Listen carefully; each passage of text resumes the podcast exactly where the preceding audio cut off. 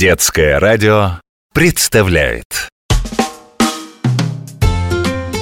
Живой уголок. Может каждый мальчик и девчонка может У себя в квартире за короткий срок? С разрешением мамы. Да и папы тоже Сделать мини-зоопарк живой уголок Сделать мини-зоопарк живой уголок Привет, дружок! Я доктор Добряков.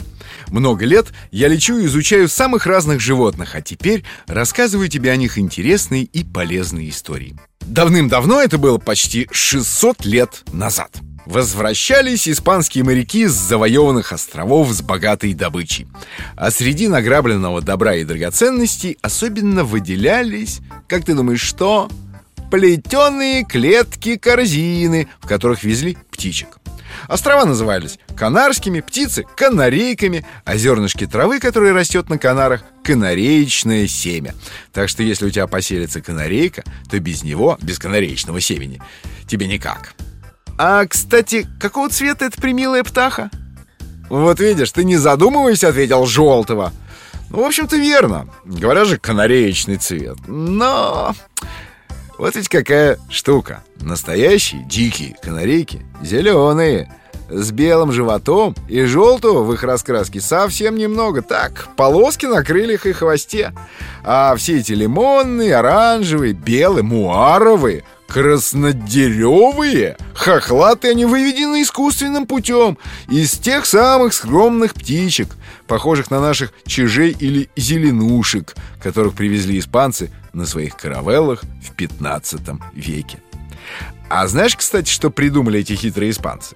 Долгое время они держали в тайне, где водятся чудо-птички, и продавали только самцов. Жители других стран с удовольствием покупали замечательных пивунов, а развести не могли, ведь самочек-то не было.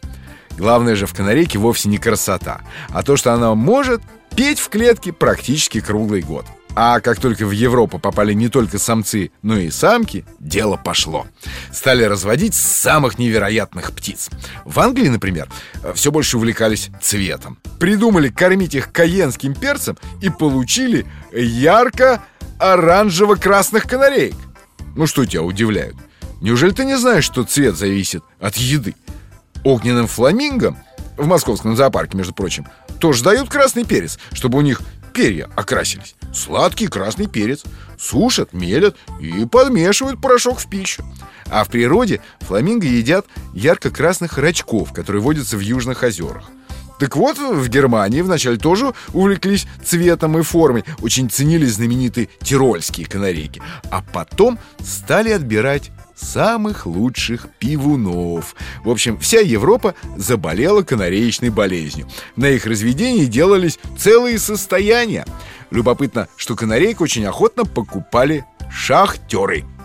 Да-да, это очень интересная история. Самое опасное в шахте – это не обвал, это газ метан. Он скапливается в земной толще, а попасть в такую полость – смертельная опасность. Так вот, кто-то случайно заметил, что канарейки очень чувствительны к метану. Шахтеры стали брать с собой под землю клетки. Если птичка поет, все в порядке, можно работать. Но если замолчит и беспокойно запрыгает с жердочки на жердочку, пора подниматься наверх. Представляешь, сколько человеческих жизней спасли эти чудесные милые птички. Наверное, сегодня я успею раскрыть тебе еще один секрет, а все остальные расскажу как-нибудь потом. Подумай, что делает певца знаменитым? Не столько золотой голос, сколько хорошая песня. Так и с птицами. Пернатый артист никогда не сможет выступить на своей жердочке, если не разучил хороший репертуар. А где его взять? Правильный ответ у учителя. Поют у большинства птиц только самцы. Вот почему для того, чтобы прокормить самку, приходится странствовать по свету, искать и подслушивать песни, в том числе и у других птиц, запоминать, импровизировать.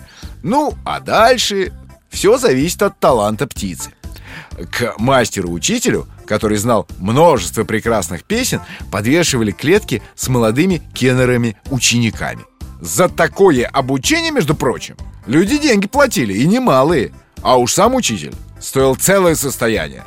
У нас на Руси появилась особенная канарейка, ее так и называют русская. Внешне она ничем не отличается от своих заморских родственников, зато обладает уникальным овсяночным напевом. Это своеобразное попури из серенат русского соловья, дрозда, варакушки и других наших птиц. И особенную прелесть песням наших канареек придают колено. Так называются самые эффектные куплеты. Э, колено голосистой птички-овсяночки. Разведением знаменитых русских канареек жили целые села и города. И, между прочим, неплохо жили. Но, знаешь, дружок, это отдельная, очень интересная история, которую я тебе еще расскажу. Так что до встречи. Живой уголок.